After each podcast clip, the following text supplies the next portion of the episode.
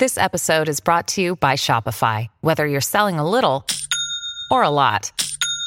Shopify helps you do your thing, however you cha-ching. From the launch your online shop stage, all the way to the we just hit a million orders stage. No matter what stage you're in, Shopify's there to help you grow. Sign up for a $1 per month trial period at shopify.com slash special offer, all lowercase. That's shopify.com slash special offer.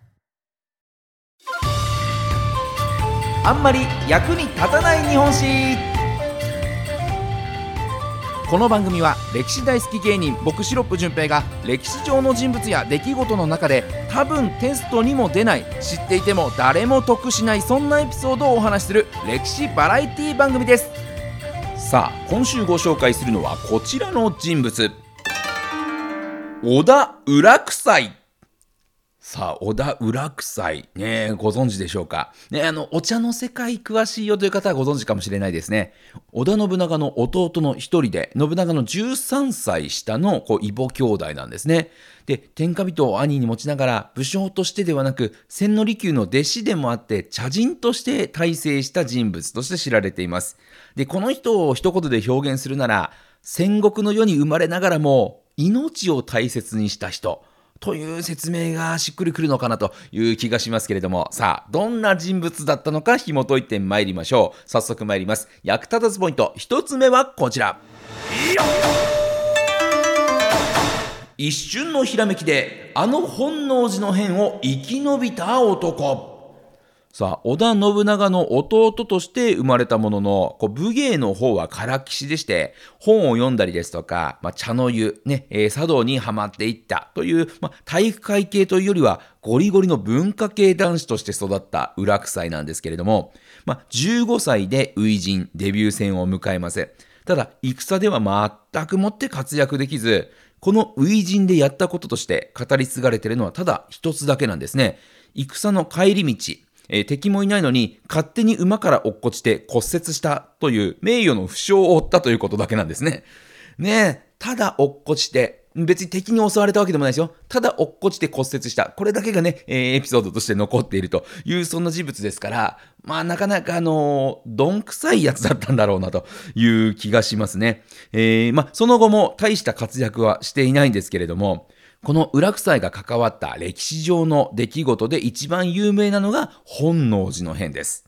この時、裏草は信長の息子である信忠に付き従っていたんですが、信長が本能寺で撃たれた直後に、の信忠軍も敵に包囲されてしまって、で、しばらくの間戦ってたんですが、もうこれは無理だなってなって、で、裏草はこの信長の息子、信忠に言うわけですね。もうこれまでじゃないっつって。もうこれはね、もう勝てないから切腹した方がいいと思うのって。ね、信忠さん、もう切腹しましょう。ね、信忠さんの切腹見届けて、俺もすぐ後を追いますんで、もうこれは無理なんで切腹しかないっすわ。っていう風にね、言って、信忠もね、もう分かったもう仕方ないなということで、もはやこれまでということで見事な切腹を遂げるわけですよ。そして、この切腹を見届けた裏草は周りの部下たちにね、きっちり指示をするわけですね。信忠さんとかね、俺の首を敵に渡すわけにいかないから、いいかみんな、この建物をこの後燃やすから、みんなで薪を集めてきてくれっていうふうに指示をしまして、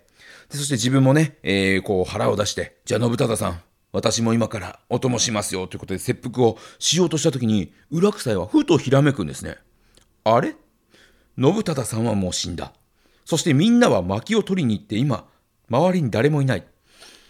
これは逃げれんじゃねえか。というふうにひらめくんですね。何よりも命の大切さを分かっていたんでしょうね。裏臭いは恥も外文も捨てて逃げ出しまして、なんと無事に本能寺の変を生き延びることに成功するんですね。で、ちなみに、裏臭いという名前でここまで紹介してますが、もともとは織田長政というふうに名乗っていまして、本能寺の変の後に秀吉に仕えた時に裏臭いというふうに名乗るようになったんですが、こうこれまでの人生振り返った時にね、馬から落ちて骨折しちゃったりとか、本能寺の変から命からがら逃げ延びるなどね、こうもう正直楽な人生じゃなかったな、というところで、楽じゃないという意味で、村臭いと名乗ろうとしたんですが、秀吉から、なんか村臭いって新規臭いよね。もう楽しいことがあるって言った方が絶対縁起いいじゃん。だから、裏臭いにしなよっていうふうに言われまして、ああ、そうっすね。そっちの方がいいっすかねっていうことで、流されるままに裏臭いと名乗るようになったというふうにも言われております。さあ、運よくね、えー、この本能寺の変を生き延びた裏臭いですが、生き延びたのはここだけじゃないんですね。続いて参りましょう。役立たずポイント。2つ目はこちら。華麗な身のこなしで関ヶ原を生き延びた男。さあ、その後ね、えー、秀吉も死んでしまって、関ヶ原の戦いが起こるんですが、頭のいい裏草は、もうこれからは徳川とも仲良くすべきだよなっていうふうに考えて、家康側の東軍につくことになります。で、冒頭でもお話しした通りね、えー、これまでは武芸は唐騎士だった裏草なんですが、なんとこの関ヶ原の戦いでは、西軍の敵の武将である蒲生頼里の首を取るという大きな武功を挙げてるんですよね。すごいんですよ。これも戦の途中で裏草は、この蒲生頼里が、もう自分の味方の兵とはぐれて、一人ぼっちでいるところに出くわすわけですね。ただ、一人でいるところ急に襲うなんてね、そんなずるいことはしません。え命を大切にする裏草ももう優しいんで、この蒲生頼里に対して、あれ？蒲生さんお一人なのこれ？えー、もう、これじゃさ、戦ってもしょうがないじゃん。ね、もういいよ。俺の下につけよ。命だけは助けてやっからさ。っていうふうにね、えー、温かい言葉をかけるわけですね。そうすると蒲生頼里は、裏臭いの行為を無視して、うるせえ馬鹿にすんなっていうことでね、襲いかかってきたんですね。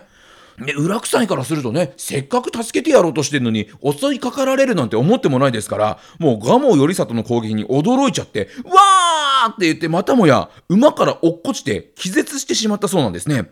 ただ、この華麗な身のこなしのおかげで、ガモの攻撃を幸運にもかわすことができて、そして気絶してる間に、なんと部下たちがガモの首を取ってくれた。そして目覚めた後で部下たちが言うんですね。裏臭いさんさすがっすね。気絶しながらガモ頼里を討ち取ってましたよっていう、まあ、手柄を結果的にくれまして、もう裏臭いも、あー、そうだったかもしんないね、なんつって。で、手柄を自分のものにしちゃったというふうに言われております。まあですからね、本当に華麗な身のこなしのおかげで、関ヶ原までを生き延びた、非常に運のいい人間だったんだなというところなんですよね。じゃあ最後参りましょう。役立たずポイント。3つ目はこちら。最後は趣味に生きた男。まあ、その後、豊臣家が滅んだ大阪の陣の直前、もうなるべくね、こう戦にならないように一生懸命、こう豊臣と徳川の間でのこう交渉役として働いていたんですが、こう戦に向かう流れをどうしても止められなくて、で、もう誰も俺の言うこと聞いてくれないじゃん。戦やめようって俺何回も言ってんのに全然やめないじゃんみたいになってですね、急にもう怒って、もう隠居しますって言ってね、えー、政治や戦の一線から退いて、趣味であった茶道に没頭していくんですね。そこで裏九流茶道というものを確立していくんですけれども、この裏九流茶道というのは武士の茶道として、えー、広まっていて客人をもてなすということを一番に考える茶道だったというふうに言われています。それはきっとねこう信忠の切腹を見届けながら自分は逃げたりですとか、ね、関ヶ原の戦いでも命を落としかけたけれどもなんとか生きながらえたみたいなそういったこの命の儚さを感じるそういった経験をたくさんしてきた裏臭いだからこそね明日は命を落としてしまうかもしれない、えー、そういった者同士相手をいたわって思いやるという茶道をこう極めたかったということなんじゃないかと思うわけですね。そう考えるとこの人は戦国というように生まれながらも誰よりも命を大切にしながら生きた人ということなんじゃないかなという気がするんですよね。だからちょっとダサい面がいっぱいありますけどもそれもダサかったんじゃない臆病だったんじゃない命を大事にしたかっただけなんだというふうにちょっと私個人的には捉えております。えちなみに一説ではね、この裏臭の屋敷があったことから、東京の有楽町、ね、裏臭の裏区と書いて、有楽町という町の名前がついたとも言われてます。まあ、実際にはね、そこには住んでなかったとか、あくまで俗説だとも言われてるので、本当のところはどうかわかりませんが、ね、それこそあの東京にはね、以前忍者の会か何かにお話ししましたけれども、ね、半蔵門、服部半蔵にちなんで半蔵門っていう地名がついたりとかね、えー、そんな地名もありますから、ね、あの、結構歴史が今の地名に生きてるなっていうところもたくさんあるんだなと思います。